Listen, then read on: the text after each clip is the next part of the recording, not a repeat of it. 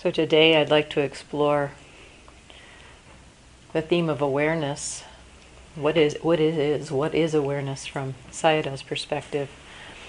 And to start by just saying that this talk grew out of a couple of conversations that I had with him during the retreat this last April. So it's still an exploration, what I'm saying. Some of it is very familiar to me. Some of it you will have heard before. Perhaps some of the information I'm giving you will have heard before. But kind of the putting together of it in this way is a new perspective on awareness for me. And so I wanted to share that with you.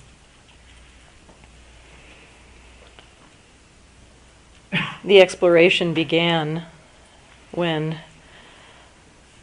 probably years ago when I began recognizing that Sayadaw used the term awareness, and it seemed to me used the term awareness in different ways at different times. And that seems like it could be helpful at times to have a kind of a loose term, because the feeling of awareness is an intuitive feeling. And so to try to pin it down and say this is what awareness is, I thought, well, okay, it's okay to have a loose term, so I'll sit with this for a while. And finally, I did a little bit more, investigation in my own experience, and I went into the meeting with him, and I said, okay, there's at least three experiences that I would call awareness. I could call awareness. I could call it the mindfulness. That's one perspective, that we could call awareness. Then there's another piece which I wouldn't often actually call awareness, but maybe at times I've heard people, especially in reports to him, use the term awareness to mean kind of knowing. There's an aspect of the mind that knows experience. Every sense object, whether of body or mind, comes with the knowing. And sometimes people talk about that as awareness in their reports to him. So that's another aspect of experience. And that knowing, just to clarify for you what I mean by that, happens regardless of whether we're mindful or not. It's just the faculty of knowing that happens in every moment. We have a sense experience and a knowing of it, whether or not we're mindful of it. And so that's a very different definition of awareness, if we were to use that as a word for awareness, than mindfulness. And then the third experience that I could call awareness is, it's an experience that is clear when mindfulness is pretty strong. And it is just simply the fact of the mind in its natural functioning. Now again, the mind functioning in its natural way would be happening whether we are mindful or not. And so there's a way that when we're strongly mindful, that strong mindfulness can just simply reveal the mind doing its thing. Just like a mirror reflecting. It's simply a reflection of what the mind is already doing. And that kind of, we could call that a natural awareness. It just is what happens. It's larger than that sense consciousness. It's the whole functioning of the mind. And that was kind of where I was leaning in terms of what awareness meant to me. That natural functioning of the mind. And so I went into the meeting and I described these three to him. And I said, so, what do you mean by awareness? And his answer kind of took me by surprise, actually. He said, the five faculties of, the five spiritual faculties of faith, energy, mindfulness, concentration, and wisdom work together. And that's what I call awareness. So I wanted to spend a little bit of time exploring what that might mean and how it might span different ways that awareness feels. So I'll talk about each of the five faculties a little bit and then just explore a little bit more about awareness. In Dhamma Everywhere, Sayadaw says, I think it's interesting that, as far as I can tell, in his books he has not yet defined awareness in this way. So this may be an evolution of his own understanding as well. I would be surprised if it doesn't appear in the next book. We'll see. The way he describes the five faculties in Dhamma Everywhere is as factors that work together in the process of meditation. Mindfulness meditation is the work of growing or cultivating these spiritual faculties to work in balance.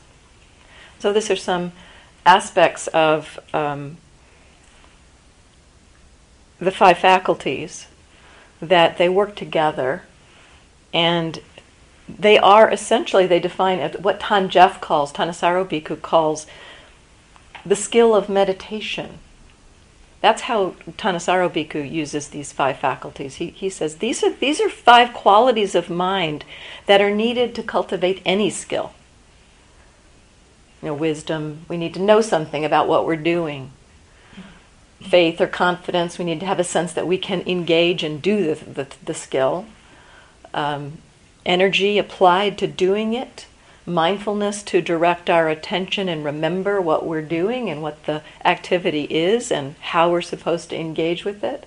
And then stability of mind, of being able to do it in a sustained and focused way. Concentration. So Thanissaro Bhikkhu calls these the skill, the qualities that create the skill of any skill, and in the Buddhist practice, these are the qualities that create the skill of meditation. And so I'd like to explore the possibility of awareness as a skill. So I'll start by kind of just going over these five faculties in the classical order. They're typically explored: faith or confidence, another translation for that term, sada, the Pali sada, energy, mindfulness, concentration, and wisdom. It's usually the order that they're presented in the texts.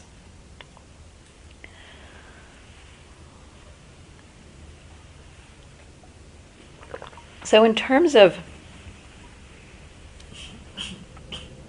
what we're trying to do, meditation, cultivating this skill of awareness, of mindfulness, we kind of first have to have a sense of what we're doing, and that's where wise view comes in. And I've talked a lot about that in the three kinds of wisdom, the Suttamaya Panya, Chintamaya Panya, Bhavanamaya Panya. Suttamaya Panya, sutta meaning to hear, so the wisdom that comes from hearing or receiving information. Chintamaya Panya, Chinta meaning something along the lines of reflecting or using intellect, so the wisdom that comes through engaging with thinking about once we've gathered some information. And then Bhavanamaya Panya, Bhavana means cultivation, the wisdom of cultivation, which in this sense is the wisdom of insight. So we need to start with something. I mean, if we're going to do something, we have to start with some information. And so we need to hear something and reflect on it. And given that, the quality of faith comes into play, or confidence. In Sayadaw's exploration of the five faculties, he usually points to this word sada, or as confidence in our own ability to engage. I think it also includes confidence in what we've heard and reflected on, if we have some sense of having heard it, well, this sounds like it might be useful to me. Or maybe it's, well, I don't have any idea how that might be useful to me, but I haven't got anything else better to try, so maybe I'll give that a try. So, but in any case, it's a sense of willingness, a sense of, initially, the sense of faith or confidence is a willingness to engage. It might initially be a leap of faith, as, you know, that's how it was for me when I first started. It's like, wow, you know, pay attention to your anger? Don't know how that's going to work, but I'll give it a try. Nothing else has worked. So it was just kind of a leap of faith, and it was a willingness to say, okay, I'll see what'll happen. So that's a confidence. That's a kind of a confidence, this willingness to engage. So then there's the confidence in our capacity, you know, to actually do the practice. Confidence in, over time, as we engage and actually begin to see some benefits of practice, confidence grows in the value of practice. And this is where confidence becomes more real to us. It's no longer the leap of faith. We have our own experiences that incline us towards engaging. So we cultivate confidence. At least for me, there's two kind of ways of exploring the cultivation, and I've already touched on both of them in a way. The first one is through just trying it and see, the willingness to run the experiment. Even if you have no sense of how it will work, whether it will work, just that willingness to run the experiment. And that's how I began. You know, I tend to have this scientific kind of bent, and so it's like, sounded to me like the Buddha was describing some kind of science of observing the mind. It's like, well, I don't know how that experiment's going to work, but I'm willing to run it. I'll run the experiment and see what happens. And to me, this evokes the quality of the Dharma. There are two qualities that confidence comes in to. There are two that are often paired in describing the Dharma. Ahipasiko, which means come and see. Come and see. Come and see for yourself what the Dharma is. That's the only way the Dharma unfolds, is if we come and see. We can hear it and think about it, and that actually doesn't get us very far. We have to engage. So come and see. And then over time, as we run the experiment, most of us who are willing to actually put our foot in the pond and give it a try find some benefit. Maybe not all the time, but over time we begin to see some benefits. And this touches into the second quality of the Dharma. It's said to be the Dharma is opanaiko. Onward leading is the translation for that term. And I understand that to be the once you have taken a step on the path, another way it's phrased is the Dharma is good in the beginning, the middle, and the end. So we take a step onto the path and we see some benefits almost immediately. And that leads us onward to keep engaging. So with this confidence, this willingness to engage, it's kind of like these faculties, these five faculties work in an ever-deepening spiral, and I'm kind of going through the first pass of the spiral here. We had to start with some kind of knowledge, wisdom, leading to a willingness, a confidence to engage with that wisdom, to try it ourselves. That willingness to engage leads to the engagement, leads to energy towards the practice. This is the second of the factors, second of the faculties. So energy in this context is energy directed towards the practice. It's cultivated through, it's cultivated in several ways, but one of the key ways energy is cultivated is through effort. We make wise effort. may sound a little backwards. Sometimes we think we need energy to make effort. And we do. We need a certain amount of energy. We need the energy of just simply being alive to begin to make effort. But the spiritual quality of energy is generated by making effort wisely. So there's the whole teaching on wise effort, cultivating, maintaining wholesome states, letting go, abandoning, avoiding unwholesome states. Sayadaw's definition around energy and effort is more practical, moment to moment. How do we use energy in the practice? So the light touch that he talks about, the gentle persistence, is what he emphasizes around energy. There's some other ways that energy arises in our practice. One is through investigation, just the curiosity to explore. Drop a question in, and the mind can kind of naturally kind of coalesce, and its energy kind of coalesces around that question and begins to explore it without even our needing to consciously do it. So investigation and interest are supports for energy. Confidence is a support for energy. Confidence and energy kind of work in a feedback loop.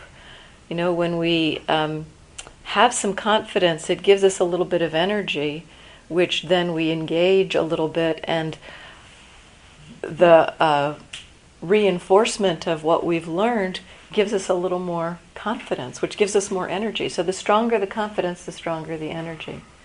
The stronger the energy, the stronger the confidence. And that works the same actually for this entire cycle.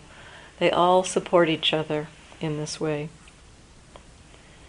There's another aspect of effort that Sayadaw emphasizes, or mentions, actually he doesn't really emphasize it, he mentions it from time to time. And this often comes up in an exploration when people are saying, wow, the practice is completely effortless. And he says, well, there's no such thing as effortless practice. There's always some form of energy and effort involved in the practice. This quality, this faculty of energy is always active. It's just a distinction between whether that effort is what we would call personal effort, effort that we are choosing by an act of agency, an act of will, to apply effort, to direct effort. That would be personal effort. There's certain things that we can make personal effort about and certain things that we can't make personal effort about. Certain things we have to apply the personal effort and then just kind of wait for the results. And so, you know, these three yogi jobs that Sayadaw talked about, these are where we can apply personal effort. We can apply personal effort to bringing in wise view. We can apply personal effort to being mindful and to sustaining mindfulness. We can't apply personal effort to the arising of concentration. The arising of concentration is a result of the sustaining of the attention. So there's different aspects, and some in various places. Sayadaw points this out, that these are the causes, these are the places where we can have agency, and these are the places that are results. Wisdom's an interesting one. It's kind of in the balance. The first two kinds of wisdom that I talked about at the beginning, Suttamaya Panya, Chintamaya Panya, the wisdom of hearing, the wisdom of reflecting, those we can apply personal agency to. We can apply personal effort to those. Confidence, energy, mindfulness, we can apply agency to. Concentration and the last kind of wisdom, the wisdom of insight, those are results.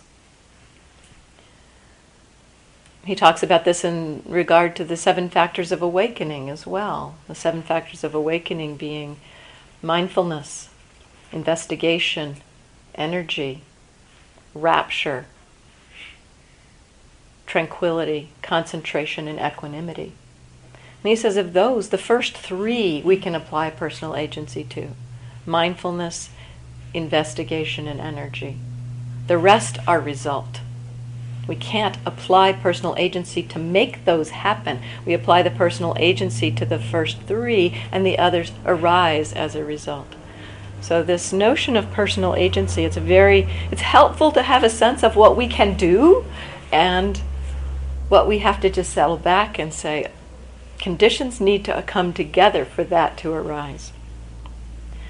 So that's a little about personal effort. And then there is what he calls Dharma effort. And this is where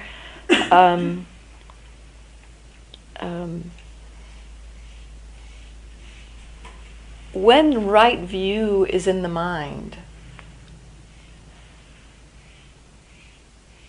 the wisdom starts making choices, and the wisdom becomes the agent of what happens. Now, typically, I'm going to give you, hopefully, a little sense of how this might be. When I first heard this, wisdom takes the four, wisdom leads, wisdom does it, it's like, huh? What does that mean?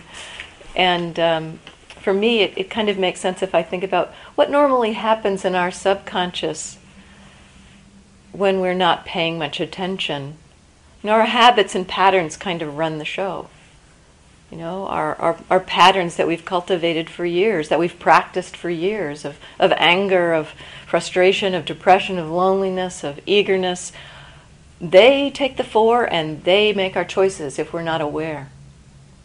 As wisdom gets strong, as wise view gets strong, the understanding of this is nature. An object is just an object. This becomes more natural, and this understanding begins to make the choices for us.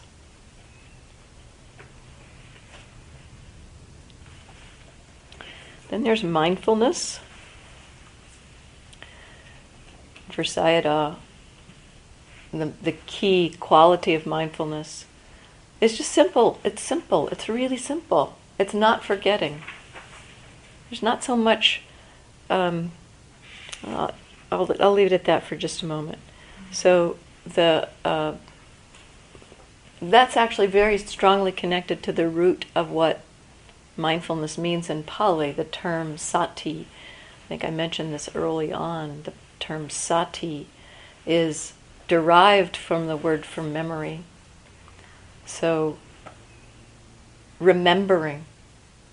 And when we think about it, that's what it's about, right? I mean, sometimes the remembering ourselves comes back automatically, kind of spontaneously. We don't do it; it just comes, and it's a remembering.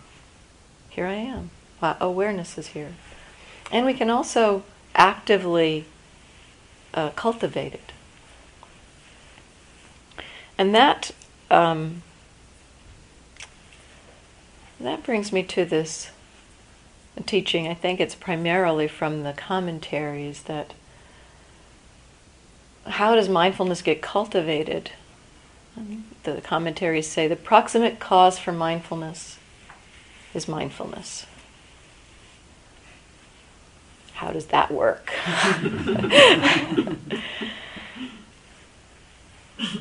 The commentaries also talk about there being two different flavors of mindfulness, what could be called prompted mindfulness and unprompted mindfulness. So that unprompted mindfulness is the mindfulness that spontaneously arises. This is just a natural part of being human, that this quality arises from time to time. It's just, thank goodness, that this is a natural part of being human, that mindfulness arises. And then the Buddha comes along and says, the brilliance of the Buddha, I think, was to recognize, wow, this quality is really useful. We need to explore this. This is helpful. So instead of in becoming mindful, just leaping onto what we've become mindful of and doing things with it, cultivate that quality of mindfulness itself. So when we have those moments of unprompted mindfulness, essentially the moments when you wake up after being lost in thought, those are unprompted mindfulness. They are completely effortless. You didn't have to do a thing to make them happen. They just happened. It's a great pointer for us about what effortless awareness would feel like, because it's not done there. It's just arising. And then when that mindfulness is there, when that unprompted mindfulness arises, the possibility of agency and personal effort can come into play, and we can choose to prompt mindfulness. We prompt mindfulness through asking, am I aware? What am I aware of? Remembering mindfulness, recognizing mindfulness, appreciating mindfulness are all ways to help us prompt mindfulness. There's a distinction I'd like to call out around mindfulness, because this is a place, I think, where there's sometimes some I don't know if confusion is the right word, but conflation of ideas perhaps is more right. There's the factor of mindfulness of not forgetting awareness, of not forgetting the present moment. And then there is the factor of attention. Attention is that aspect of mind that picks up on one object or another.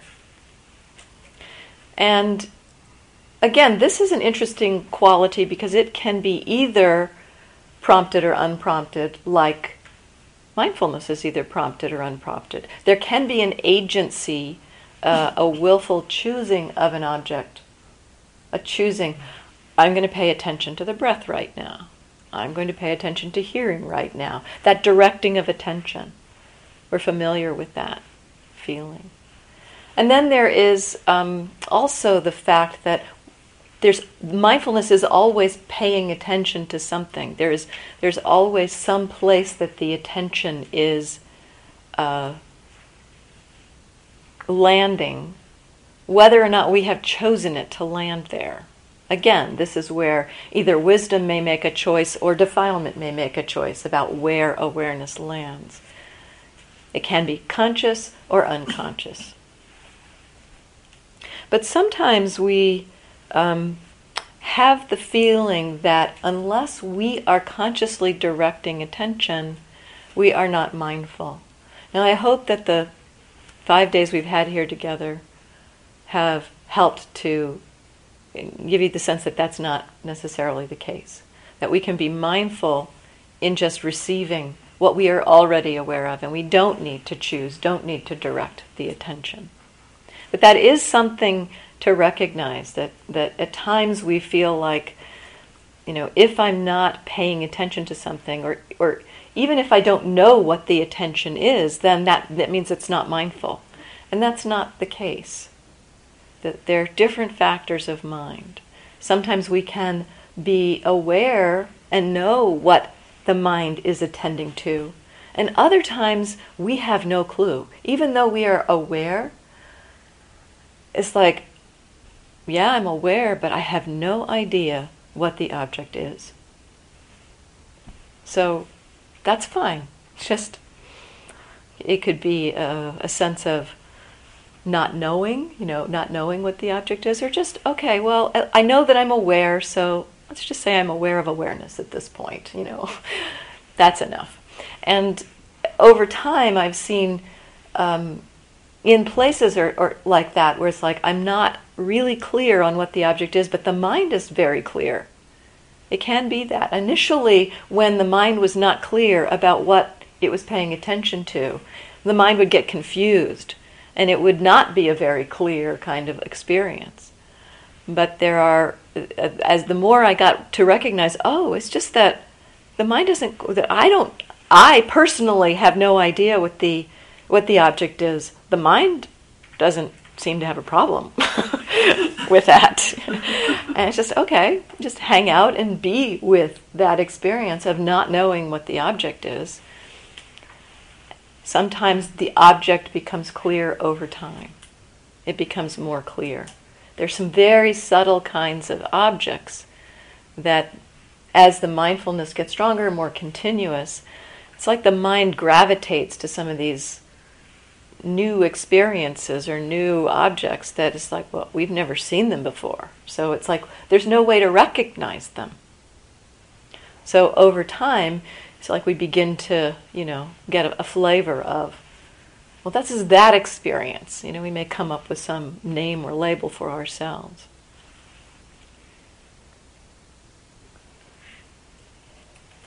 Then there's concentration, stability of mind in this practice. Different definitions of concentration, of course, the definitions related to one-pointed concentration, absorptions, etc., and the concentration related to the moment-to-moment mindfulness, the stability of the mind no matter what's happening, that ability to just be with whatever's coming, pleasant, unpleasant, neutral, and it's just there's this thing, and then there's the next thing, and the next thing. And that stability of mind really supports non-reactivity, because this thing comes, and by the time, before the mind has really had a chance to do much with it, it's already interested in the next thing. So it's not reacting to pleasant, unpleasant, or neutral.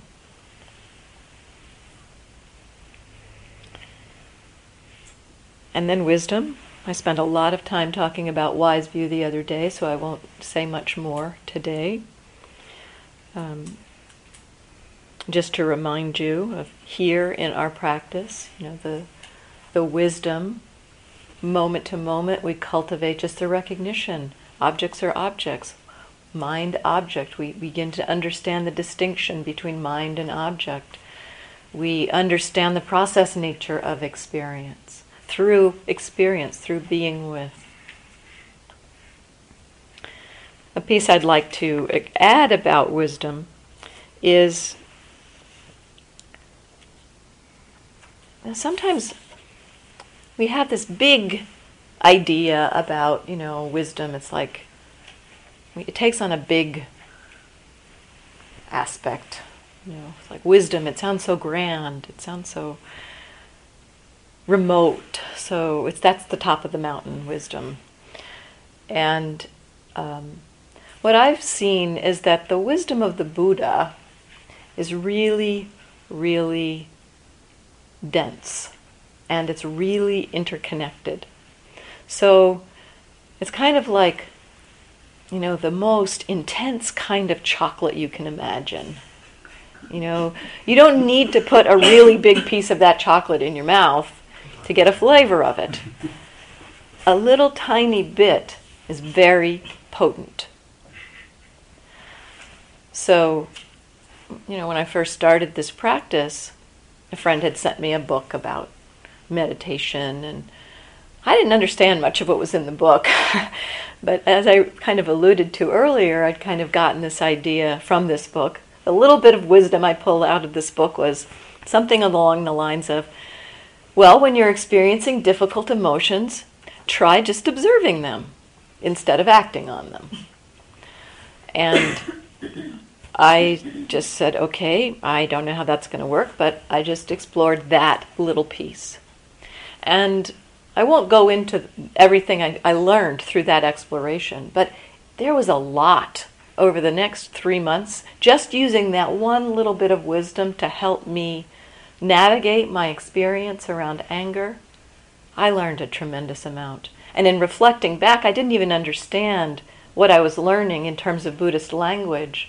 But now I see I was learning about cause and effect. I was learning about how awareness brings space to the mind so that it can investigate.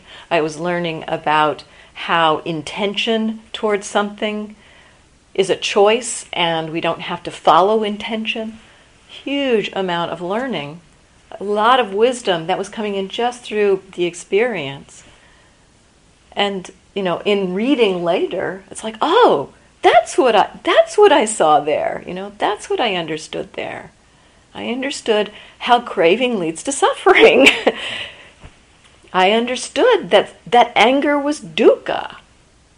So, understandings of the Four Noble Truths were arising just through that little tiny bit of exploring, this little bit of wisdom. Try being with your difficult emotions instead of acting on them. So I look at the Dharma as being this, really vastly interconnected piece, It's like any doorway in gets you to the whole thing, ultimately.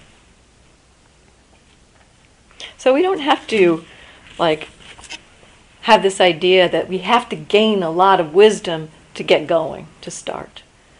Work with what you already have.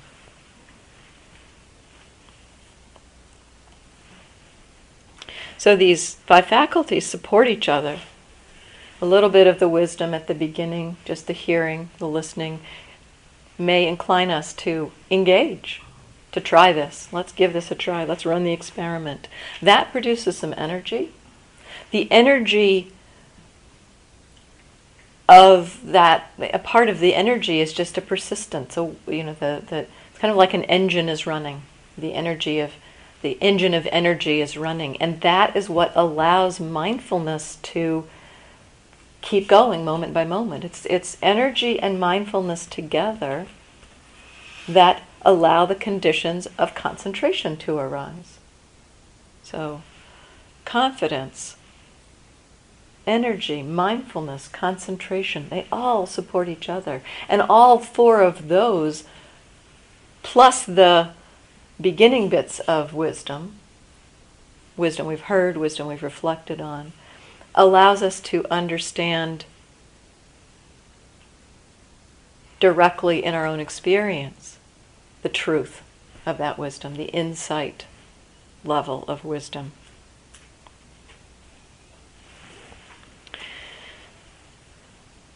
So the term awareness, and when I brought this question of different experiences that we might call awareness. Sayadaw said, well, the reason that the term feels a little loose, that it seems to apply to so many different kinds of experiences, is because these five faculties work together, and at different times, some of them are stronger, some of them are weaker. And so at the beginning, wisdom tends to be weak, or at various times of our practice, wisdom is more in the borrowed category. And so when we're using borrowed wisdom, the practice feels like it takes effort. It's got that quality of, so awareness doesn't feel just like it's flowing and natural, but it's awareness. It's there. We're cultivating awareness through that personal effort. We bring our personal effort to use that wisdom, bring that borrowed wisdom in, and then apply our confidence, our energy, and our mindfulness. Feels like the practice takes some effort in that time. And then as wisdom and mindfulness get stronger, it begins to feel like there's a lot that doesn't take so much work. Feels like the awareness is more flowing, more natural. It's not like we're having to try to be mindful quite as much. And in this kind of place, Sayadaw says, well, wisdom and awareness are working together, and they're starting to generate the other faculties. So the wisdom and mindfulness begin to generate confidence, energy, and concentration. So that it's not that kind of, it doesn't have that quite that same chug feeling. It's got much more of that. Wisdom is really supporting the practice at that point. And then further on, the wisdom begins to get really strong. And then, as Sayadaw sometimes says, wisdom takes the lead. Wisdom makes the choices. Wisdom does the practice. And this is when it feels like effortless practice. This is when it feels like things are just flowing. You don't have to do anything. This is what people call and say, it's not, I don't have to do anything. Practice is just happening. So these three different kind of levels, perhaps, of awareness and the energy and effort that it takes to apply them. There's not a continual progression from one to the next to the next. At least not in my experience. I might have, at the beginning of retreat, often we start with that, just, okay, need to get that engine going. And then we may have a little bit of that sense of, it's much lighter. And then maybe we get, 10 seconds of that completely effortless practice, and then that falls away.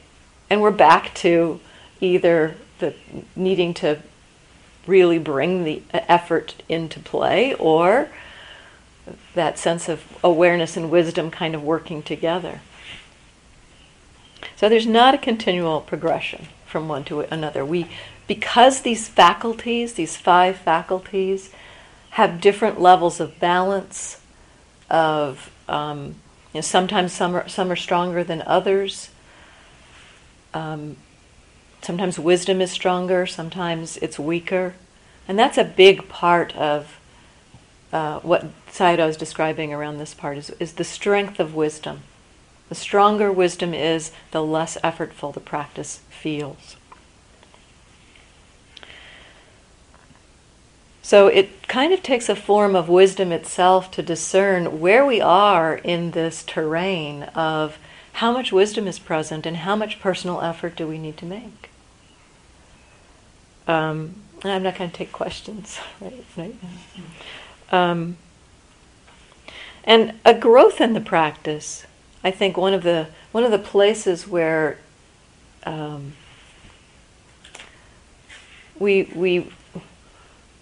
we kind of recognize that there's been a step in the direction of more easeful practice is not when it's always flowing and easy, but when we are easy about the fact that it's not always flowing and easy. When we are easy about the fact of, conditions are like this right now. Okay, need to make some effort. So it becomes much less of a struggle when we don't struggle with these changing conditions.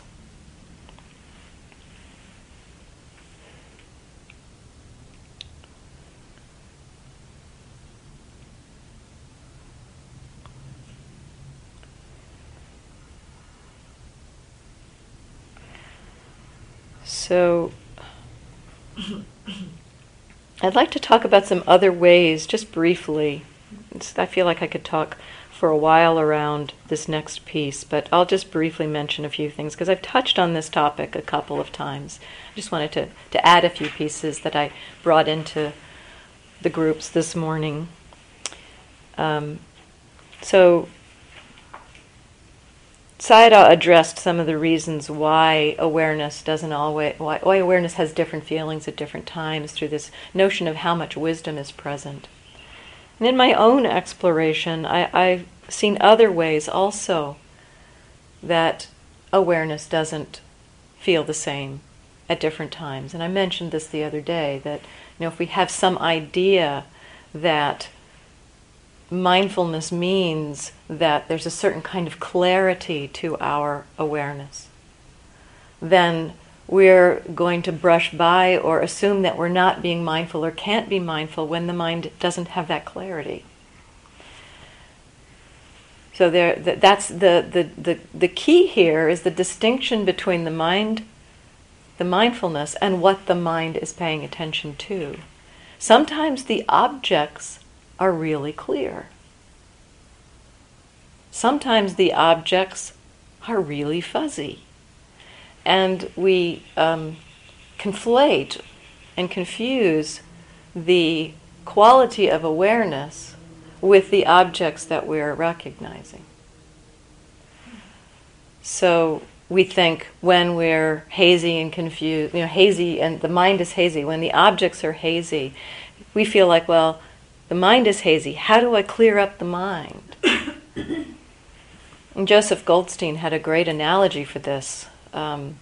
He said, suppose you're looking out the window here and, it's foggy that day.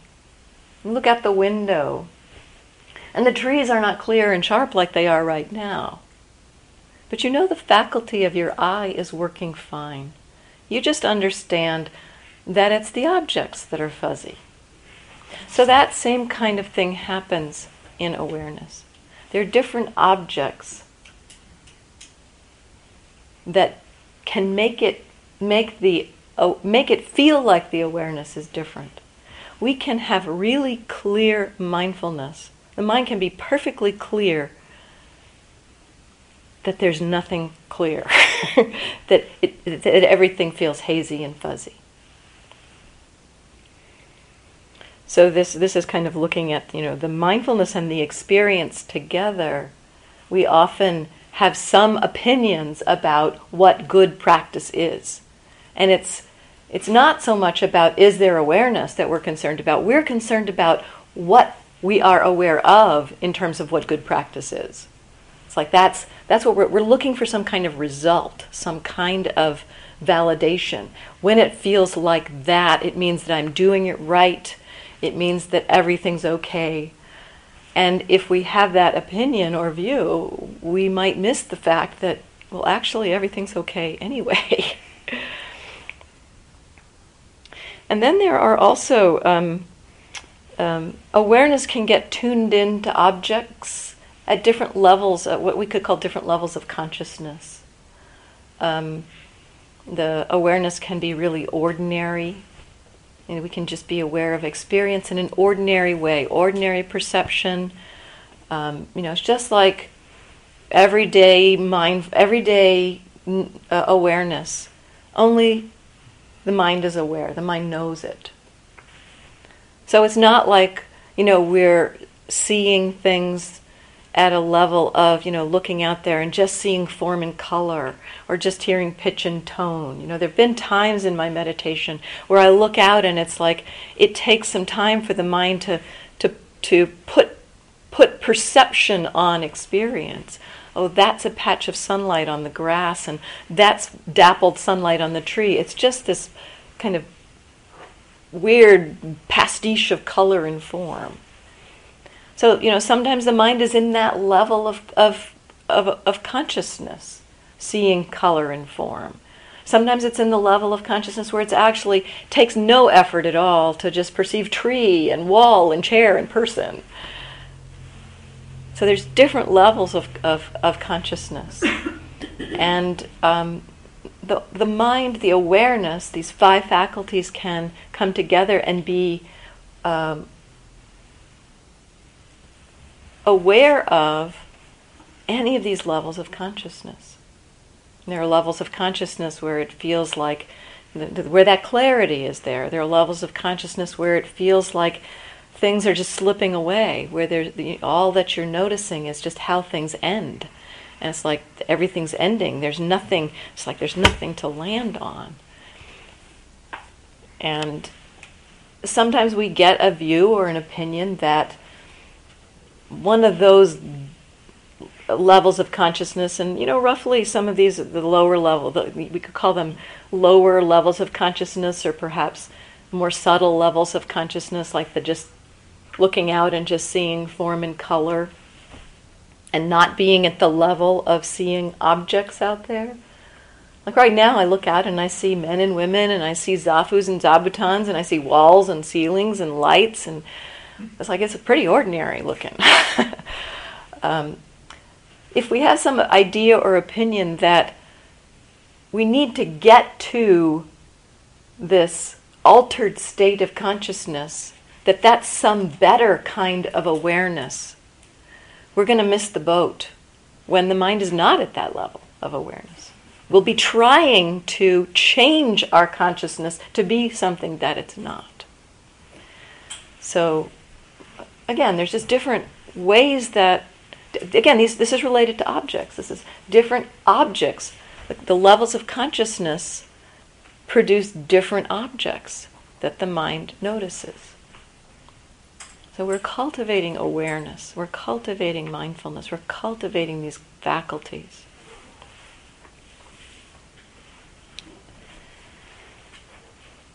And then there was the question I asked Sayadaw, a follow-up question, because it was a couple of conversations. We talked about this aspect of awareness being the functioning of these five faculties. And then I went off and reflected on that for a little while. And it's like, okay, so what does he mean by awareness of awareness then?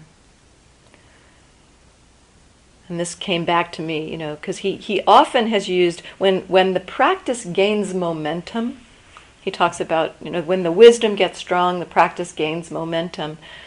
He talks about, at least in the blue book, the Defilements Alone is Not Enough book, he talks about that as natural awareness. He uses that term, that awareness can just becomes natural. And the way I understand that is as the mind has become continuous, so that it is just seeing what the mind is doing. At whatever level of consciousness that it happens to be at, it's just watching what the mind is doing. And so it feels very natural. It's kind of like, you know, it's interesting, kind of just like watching dominoes fall. You know how you set up all the dominoes in a chain, and then you just give one a tap, and it's just, they just fall like that. In watching, when this natural awareness comes, it's just like watching, oh, this choice leading to that choice, leading to that choice, leading to that result, leading to that thing. And it's like, kind of amazing to just watch the mind do its thing. It's like, nobody's in charge. And so that's what I take to be natural awareness. And I wondered, is that what he meant by awareness of awareness? You know, when the awareness gets strong like that and it can see that natural awareness, is that what he meant by awareness of awareness? And he brought it back to these five faculties again. And he said, when wisdom is strong, that would be the experience of awareness of awareness. When wisdom is strong. When wisdom is borrowed, mostly what we mean by awareness of awareness is knowing that mindfulness is present. That simple aspect of the five faculties, you know, just knowing this faculty of not forgetting, recognizing this faculty of not forgetting. So awareness of awareness spans different categories too, or different ranges of experience. You know, I heard, you know, oh, Sayadaw teaches awareness of awareness. And it's like, oh, that sounds mystical. Ooh, that sounds good. I want that. And so I wanted to, like, turn it into something mystical or something. And it's pretty simple. You know, mindfulness is an ordinary quality of mind. And that ordinary quality of mind can recognize itself.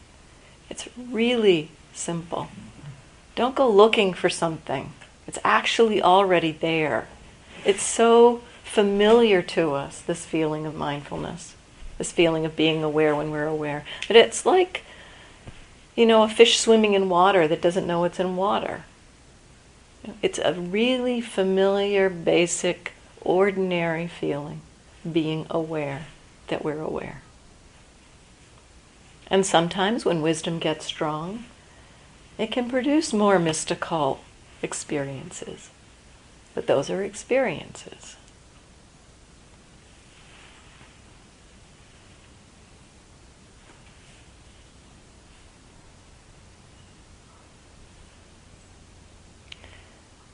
I think that's enough. Let's just sit for a few minutes.